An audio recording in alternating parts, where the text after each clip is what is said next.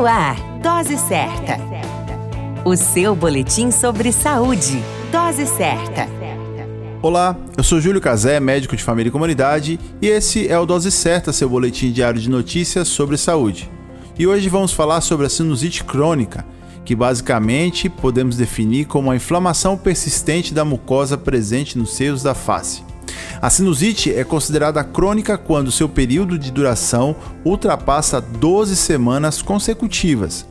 Os principais sintomas da sinusite incluem dores na face, dores de cabeça, dor nas maçãs do rosto, coriza, sangramento pelo nariz e também sensação de pressão no interior da cabeça.